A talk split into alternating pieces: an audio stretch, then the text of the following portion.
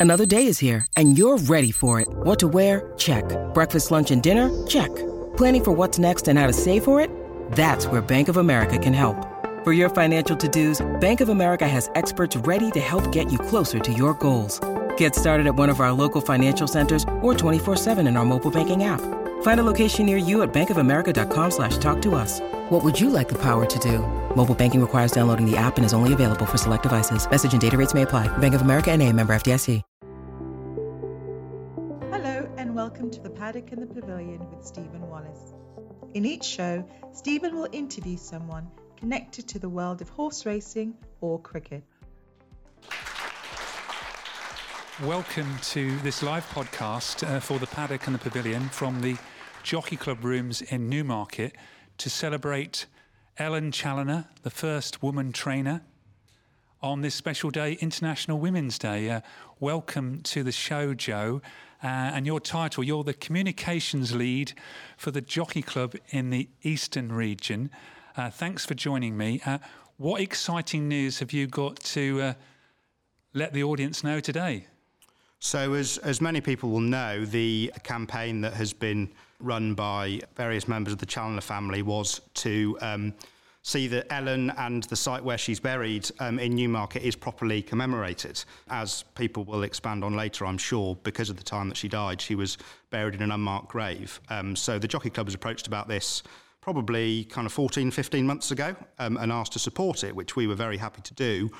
But as we were going through the campaign, we, we began to think about if there are other ways which Ellen could be commemorated, particularly you know, using the assets which the Jockey Club has at its disposal. So, in the background, we have been working away, and I'm delighted to announce that there will be a race on QIPCO 2000 Guineas Day, um, a listed race which has been permanently renamed in honour of Ellen Chaloner. So, on Newmarket's biggest day of the year, for as long as that race exists, the Ellen Chaloner Stakes will be run.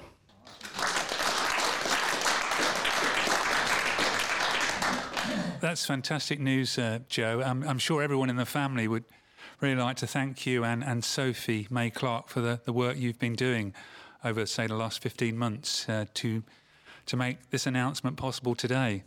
Well, it's very much a, a, team effort, really. As I, as I said at the top, I think this has been a, a campaign that has been ongoing for some time and has involved efforts from all sorts of members of the family, researchers, um, you know, members of the media, the Newmarket Journal. Everybody has, has come together, and I think everybody who uh, has kind of heard about Ellen's story has been, you know, inspired by it to a degree because you know, clearly this, this predates what many people understand as the start of women being racehorse trainers by 70 or 80 years.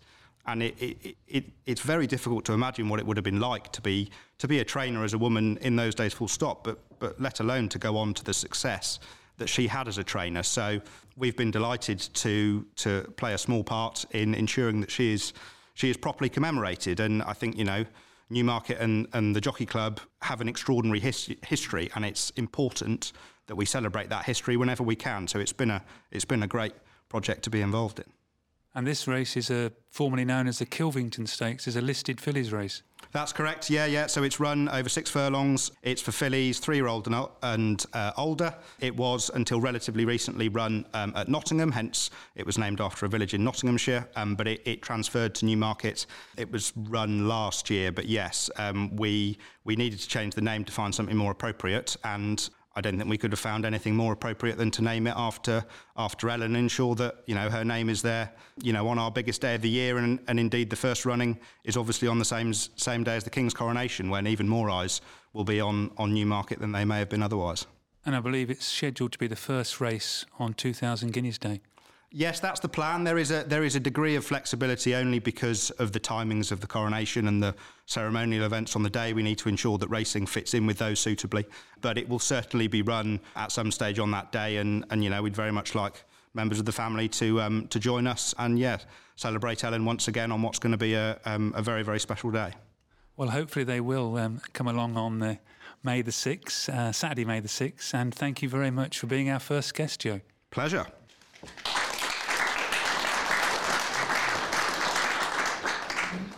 I'd now, now like to call uh, Dr. Esther Harper as our second guest. Uh, Esther, thank you very much for making that journey across from Wiltshire today. My pleasure. you did a PhD in the history of horse racing when you were working at the National Horse Racing Museum, which also has connections with the Chaloner family. But just to fill in some gaps about Ellen, when and when was she born? Where was she born? And give us a bit of detail about her racing family. So um, Ellen was born in Yorkshire in 1846. She was one of 11 children and she was born into what I guess you can call a, a dyed in the wool racing family. So her, her father, John Osborne, was a, a well established trainer, and um, her brother as well uh, went into the family business as a jockey and also made quite a name for himself.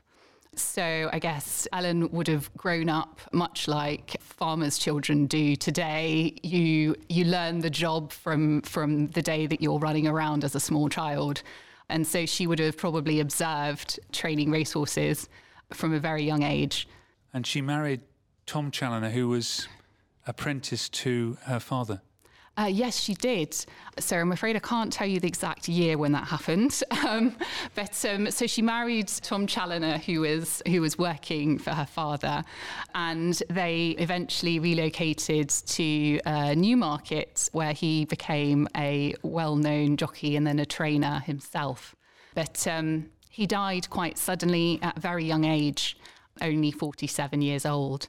And so when that happened, she basically found herself at, at, Osborne House in Newmarket with a yard full of horses and children. And so, what are you going to do? You're, you, you know how to do the job. And so she seems to have taken over as trainer at Osborne House after her husband died. So, how did that come about, though? She must have approached the, the Jockey Club at the time. So, in 1872, the Jockey Club started asking that anyone who trained on Jockey Club land apply to them for a license. And so this was kind of part of a wider professionalisation of sport that happened in the latter half of the 19th century. But within racing, it was a little bit different from a sport like boxing. What they were actually trying to do is they were trying to stop amateurs from riding badly in races and spoiling the professionals' fun. And so this happens both in terms of training, but then a year later, uh, professional jockeys have to apply for a license as well to ride in jockey club races. But there still continues to be training off jockey club land, and there continues to be jockeys who are able to ride um, as amateurs as well. But in terms of what happened with Ellen is because she was based at Newmarket, she would have needed to race on and train her horses on Jockey Club land. So, in order to do that, she had to apply for a license, which is presumably why we see her then in Ruff's Guide listed as a trainer the year after her husband died. And you found a lot of interesting facts through the 1891 census. Yeah, so census records, they just give you this fantastic tiny snapshot in time of, of who was living in a place and any visitors that may have been staying. And what we can see from that is so Ellen is listed as a racehorse trainer in her profession. And in, in the household, there are two of her sons are both there, George and Richard. And then her daughter, Mary Ellen, is also there. And then there are two apprentice jockeys who are working there, and then two people who are listed as grooms slash stablemen. So she would have actually managed a, a number of staff alongside having sort of the overall run of the household. And it's really interesting how then, when word started to spread that there was this woman in Newmarket who was training horses, the articles that were written highlight how you know, she's a very womanly woman and she does the household and she manages that and she manages the domestic servant, but that she also knows everything about that there is to know about training racehorses. And that's presumably why so many people, even after she stopped training, still went to her for advice. And there's a lovely anecdote that she was at Tattersall's and people assumed that she was bidding for a horse. And so they let the horse go for far less than they wanted, than really the horse was worth, because they didn't want to be seen outbidding a woman. And she wasn't bidding on the horse. but from the work you, and the studies you've done, you must be delighted with the news of the recognition that she's now going to get. It's so wonderful. I think, you know, it's always great when we're able to revisit what we assume is known about history of, of sport or anything else and to look again at, at things that we largely take as a given. Um, and I guess this is just part of part of that general process that Ellen is is finally being recognised as the first woman trainer. And why do you think she has been forgotten? Because it wasn't until 1966 when Nora Wilmot and Florence Nagle got the official licenses, um, as we know today, from the Jockey Club? So basically, what we see happening during World War One is that the largely male profession and workplace of racing starts to welcome in women because a lot of the men are away fighting. And all of a sudden, women are everywhere. They're working in the stables, they're taking horses um, to the races, they're, they're riding horses in trials. And there was just as quickly as that occurred, the war ended, and there was very much a feeling that it was important that the lads who had been away fighting had the stables and their work to come back to. And so the women are really kind of pushed to the sidelines. And so, although there's lots of talk about will there be women jockeys, will there be women trainers, and in silent films in Britain, we see lots of depictions of women jockeys and women trainers. At that time, it was largely fictional. And so when Betty Tanner discovered a loophole in the town plate that allowed her to ride as a jockey, it all of a sudden became the race for women jockeys because it was the only one that was open to them. And the same thing happened for Nora Wilmot. She, when her father became poorly in the 1920s, her father approached the jockey club about whether the trainer's license could be transferred to her name because she was having to train more and more of the horses for him as he was poorly. And that was very quickly shut down. That was not allowed. But of course, she continued training in the background. She just had to find a way around it. And so there were a number of women who then trained. And by this point, you know, the wording around who could have a trainer's license had changed slightly. Previously, it said persons. Then persons was reinterpreted to mean men and clearly stipulated as such on the back of Wilmot's request. So all of a sudden, the door that was not really open, not really closed, was well and truly closed. And so it wasn't until the 1960s when then Nora Wilmot and Florence Nagle were able to reopen the door by, in effect, threatening to go all the way to the High Court, that it was then overturned and women were then able to hold trainers' licenses again in Britain. Well, thank you very much for, for that summary, Esther, and thank you very much for joining us on uh, the paddock and the pavilion. Thank, you. thank you. you so much.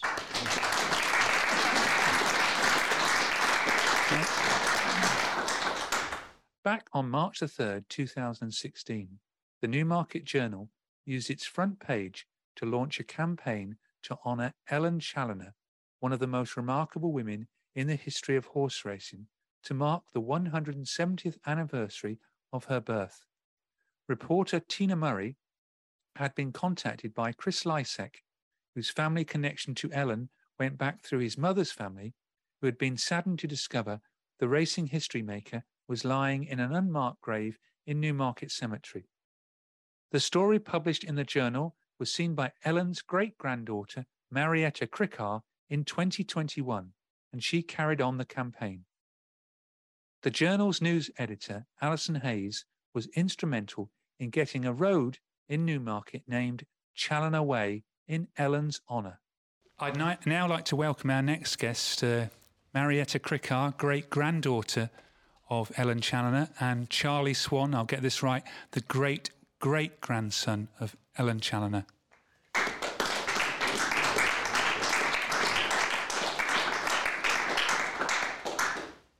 Well, thank you both for joining me. Uh, and you're both related through Ellen's son, George, who uh, yep.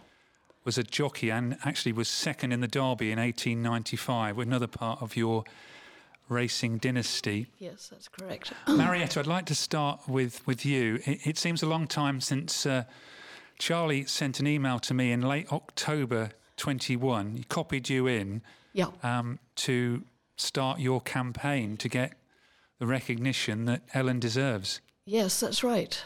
how did how did you go about uh, Well- your campaign? Well, it just happened. I was sort of watching some rather rubbishy television, and I felt I had to do something constructive. It was during the COVID period in 2021, I think that's right.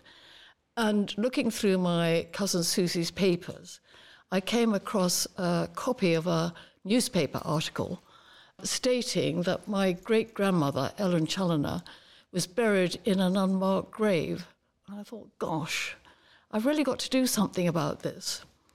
And, uh, you know, I've got to, you know, and that's how it all started. And so then I started researching and trying to get hold of the right people. And then eventually I think I contacted you, and together we worked together rectifying and getting Ellen Chaloner to have a stone on her grave. Yes, I interviewed most of the guests here today on the podcast actually about 12 months ago, Yeah, which really got the ball rolling, didn't it? Yeah, and that's right. And I badgered my family, you know, so we all worked together to get the stone, to, for the headstone to happen and for the to be on the gra- on the grave, you know. So I'm really delighted that you know we've succeed, succeeded.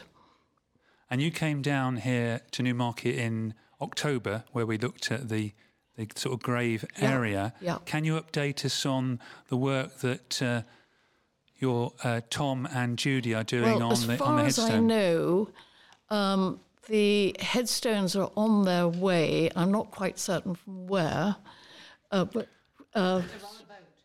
Oh, On- and they are due to arrive at the end of April. So, and then, you know, I've got my family, you know, Justin Chaloner, he organised the GoFundMe account. And then from then onwards, I think we got my son involved and my nephew involved.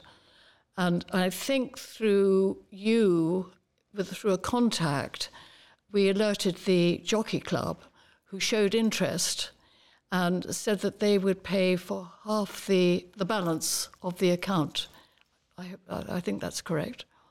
Yeah, and there's a very large area now, isn't there? Because there's two graves. Because yeah, um, that's right. And with, you know, they, in fact, they've been so generous that they pay, they paid the balance for the other grave, and now there's still money coming into the uh, GoFundMe uh, account, which is great, actually. Because one of the graves has got Ellen in with members of the family, and the other one's got Tom, Yeah, her husband, who, Yeah. as Esther pointed out, was a successful trainer and also a Derby-winning Yeah, jockey. that's that's that's right. That's right.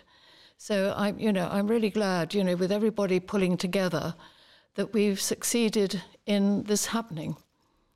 Turning to you, Charlie, um, you, you're a week early here, with Cheltenham being next week, unless you're staying for the next sort of ten days. Yeah, no, I have to go home, unfortunately. But thanks very much for joining us this morning. Uh, how much did you know about Ellen growing up in Ireland?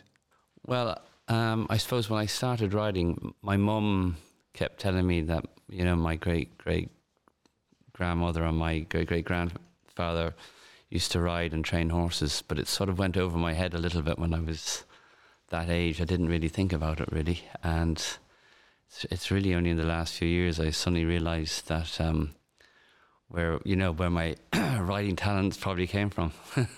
Because your, your mother, Teresa, is a Chaloner. That's right. Yeah, she's a sister of, of Marietta. Yeah. You're, you're really part of a, a racing dynasty with the Osbornes, the Chaloners, and now the Swans. Now, I've got an excuse now to get Harry's name mentioned as well, because he's been riding lots of winners the last few days. So, Yeah, yeah, no, it's great. And he's riding for a lady trainer tomorrow. So it's, you know, onwards and upwards. Yeah. and what are your thoughts on an Ellen Chaloner Stakes being run at Newmarket's Rowley Mile? Yeah, no, it's, you know, it's fantastic. It's great that she's getting the recognition and, you know, hope, hopefully I'll be able to make it there that day. But it's, you know, that thanks to you, Stephen. You really got the ball rolling as well on that. So thanks. Well, it's good that it's a, it's a listed race, and Kind, the dam of Frankel, won the race in 2005. That's right. Yeah. So you know, plenty. Hopefully, some good some good fillies can win. You know, can win this race. Well, hopefully you'll be there on on 2000 Guineas Day, Coronation Day, and thank you both for joining joining us on the podcast. It's a pleasure, and I'm so pleased it's been successful. Thank you both. Great, thanks, Stephen. Thank you. The Paddock and the Pavilion podcast now has a wide archive of shows. From Joseph O'Brien and Park Lane Stables to Fairbrake and Michael Holding. Either go to the Sports Social Podcast Network page or subscribe to Apple Podcasts, Google, or Spotify. I'd now like to call our next two guests, uh, Tim Cox and Sir Mark Prescott.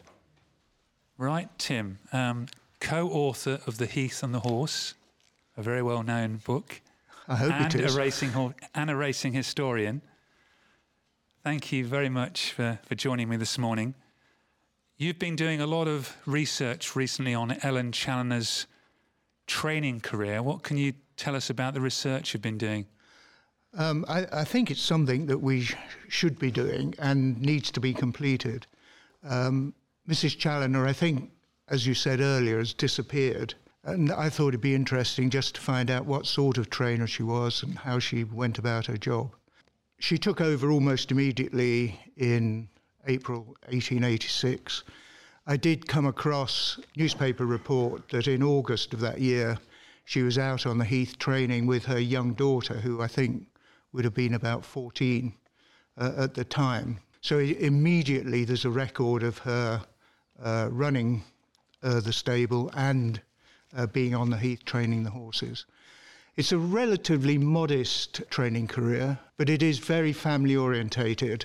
About two thirds of the horses uh, that she ran were owned by her.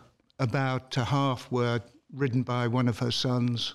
The other 15% were uh, ridden by her brother.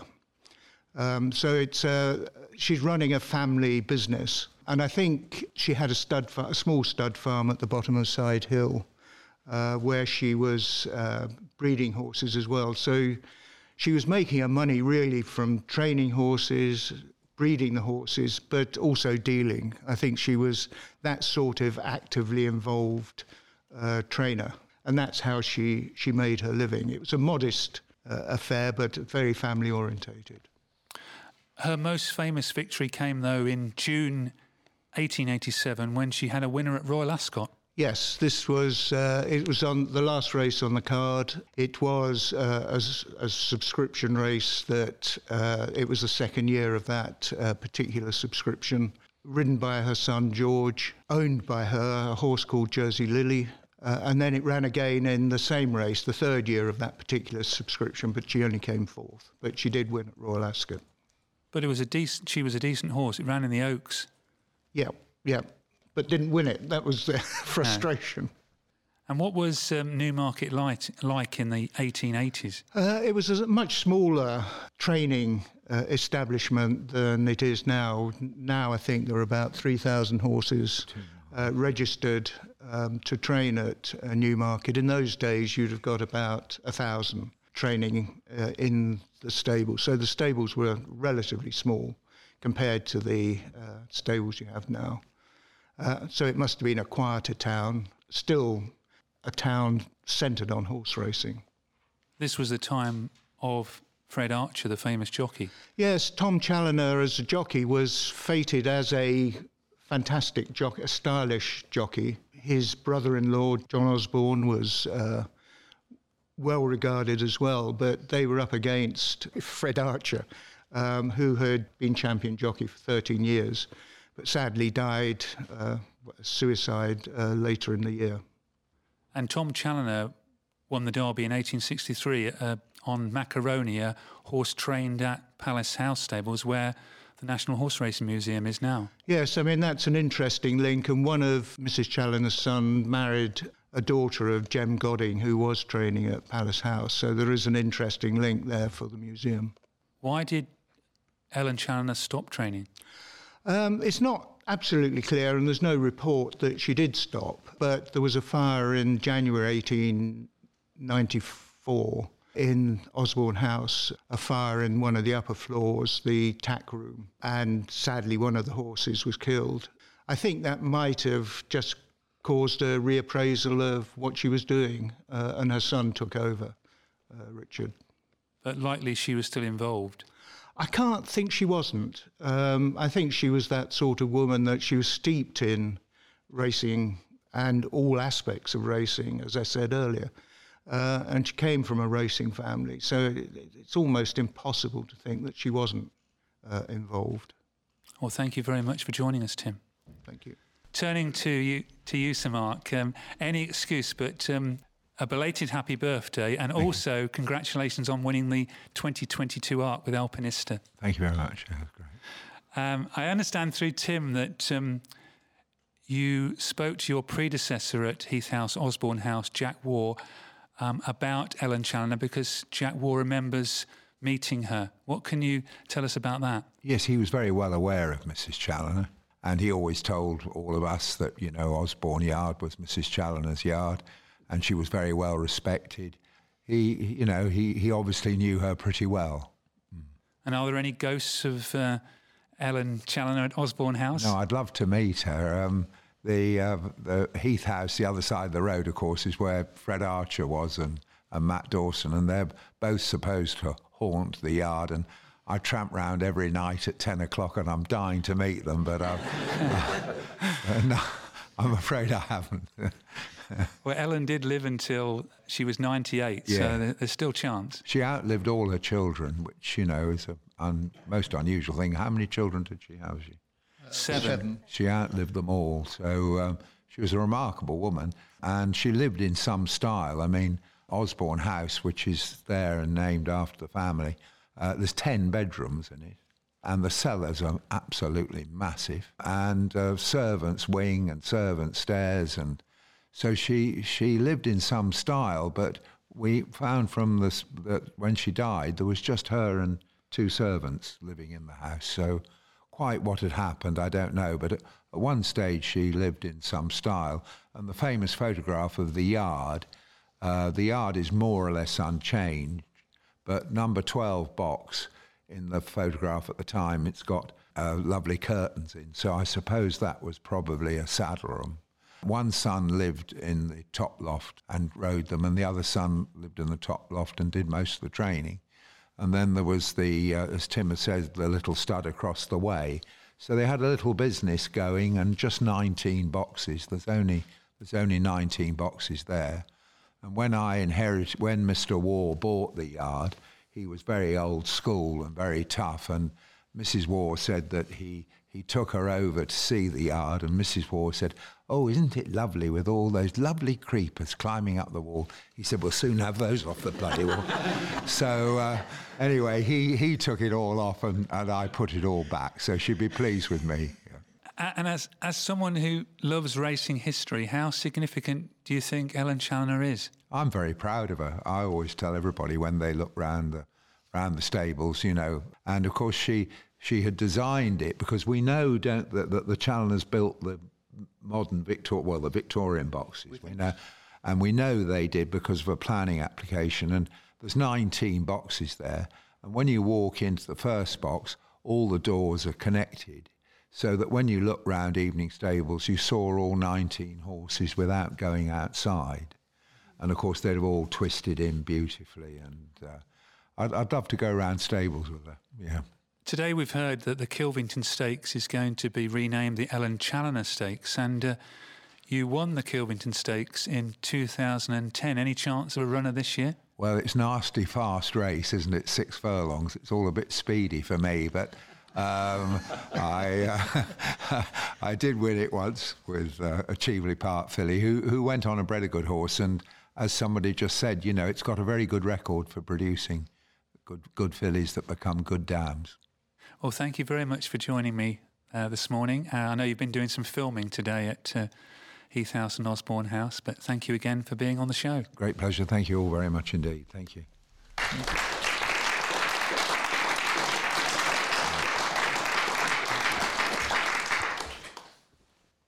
My next guest, Gay Kelleway.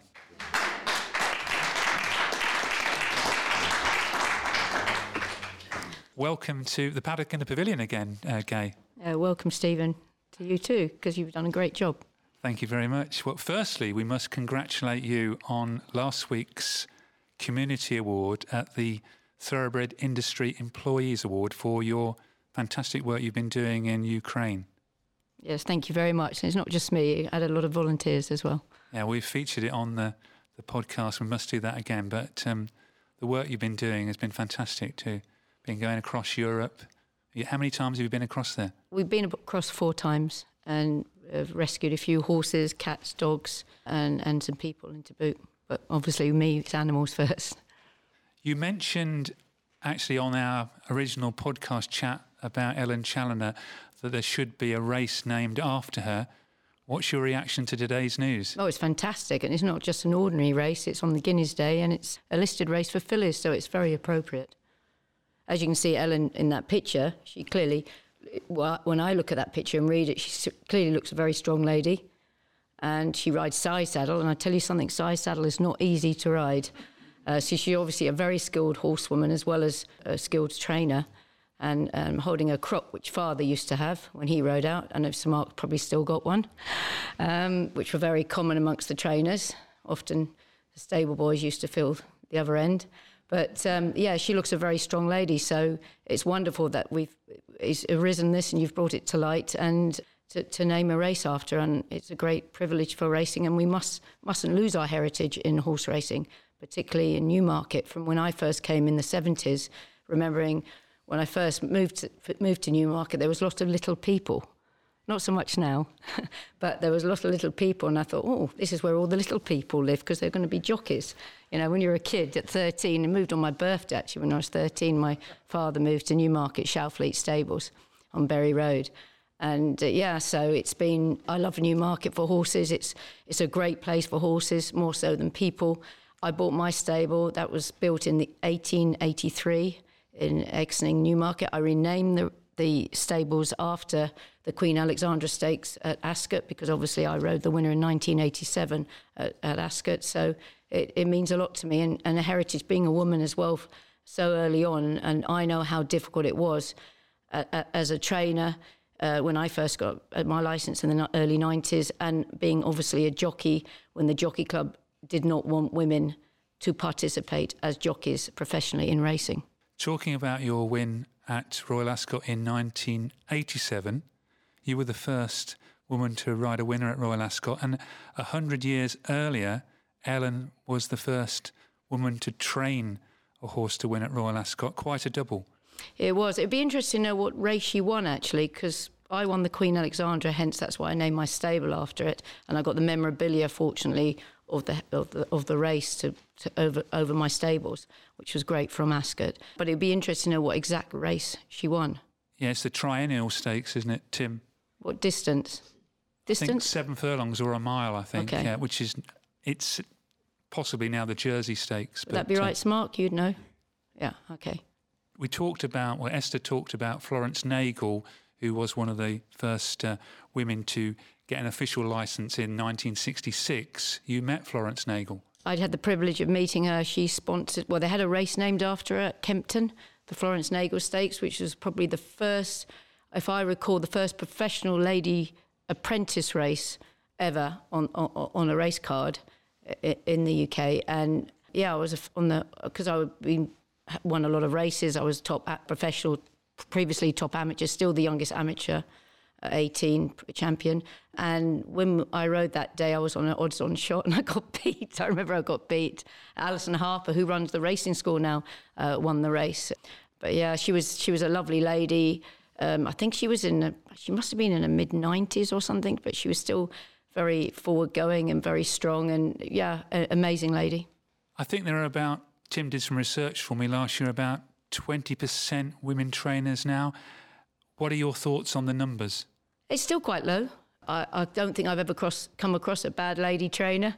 I'm probably biased, but I think so many good women trainers now in the country. Uh, there's a lot of bad men trainers, no disrespect to Mark, because you're a very good trainer in my book. Um, and you're one of the few that are still left in Newmarket. I'm getting one of the oldest in Newmarket trainers, so which is quite funny. Yeah, so it's, um, we, you know, the names keep coming up. I mean, I had the privilege of meeting Criquette Head, who trained a brilliant mare called Treve, and I got a beautiful photograph of Criquette signed. She was a trainer in, in Chantilly a brilliant trainer, and also her family, the heritage there is amazing for France because the head family are so so well known. Yeah, there's been some great great trainers. Of course, countless Grand National uh, ladies have trained winners. Jenny Pitman being uh, the first, I believe. So yeah, there's some really really good good trainers. But special today though for on International Women's Day to be making this announcement. Yeah, it's amazing, and, and well done to you, Stephen. I think it's great that you've brought it to light, and and I hope we can um, have a, a, a, great day's racing, and also with the headstone as well. I think that's amazing. Well, thank you very much for joining me. Thank you, Stephen. Thank you. Thank you.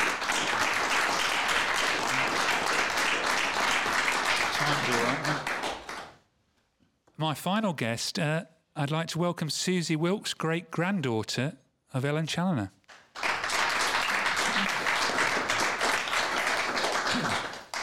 Hello, Susie. Hello, Stephen. I've met you a lot on Zoom and telephones, but not actually in person until today. Thanks for coming down all the way from Scotland. You, you've beaten the snow. Yes. Yep. That's later in the week, isn't it? Yeah. Yes, tomorrow, I think. Oh, you might not. You might not get back home then. No. True. Well, there's worse places to be than, than Newmarket if you're a, a racing fan. One of the things I know about yourself is that your mother um, met Ellen Chaloner, and you can remember speaking to your mother about Ellen Chaloner. What was Ellen Chaloner like?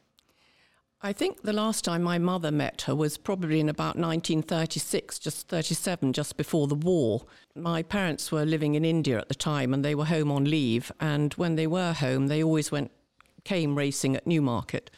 And uh, that's when she would have last seen her uh, because they never got back to England till after the war, by which time Ellen had died. She was a very formidable lady. She was very deaf at the time. And my mother said it was always quite embarrassing having conversations with her because most of the racecourse could hear because she shouted at you. And I believe she was in her later years in a wheelchair, and the racecourse built a plinth for her at the finishing post so she could wheel her wheelchair up onto the plinth and watch the racing from there. Because I think she voted in a by election about two or three days before she died. Yes, so, yeah. yes. And can I leave the final word from you about Ellen Chaloner? There's so many Chaloners here today, and Osbornes and Swans, a lot, really. Well, I think we're all very, very grateful for um, to the Jockey Club and to everyone who's made all this possible. And it's very humbling and a very great honour to have a race named after her, especially on Guineas Day. Well, thank you very much for joining me, Susie, and thank you very much. Thank you, Stephen.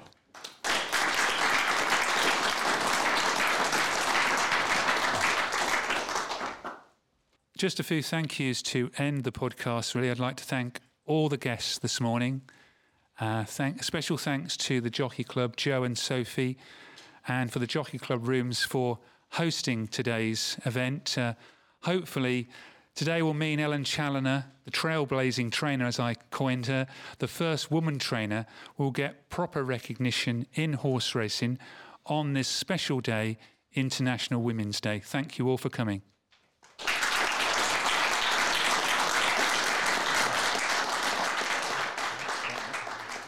Intro and outro voiceovers by Marguerite Webley. Editing and production of this podcast by DMJ Imagery. Thank you for listening to The Paddock and the Pavilion. Follow us on Twitter, Facebook, and Instagram at The Pad and Pav.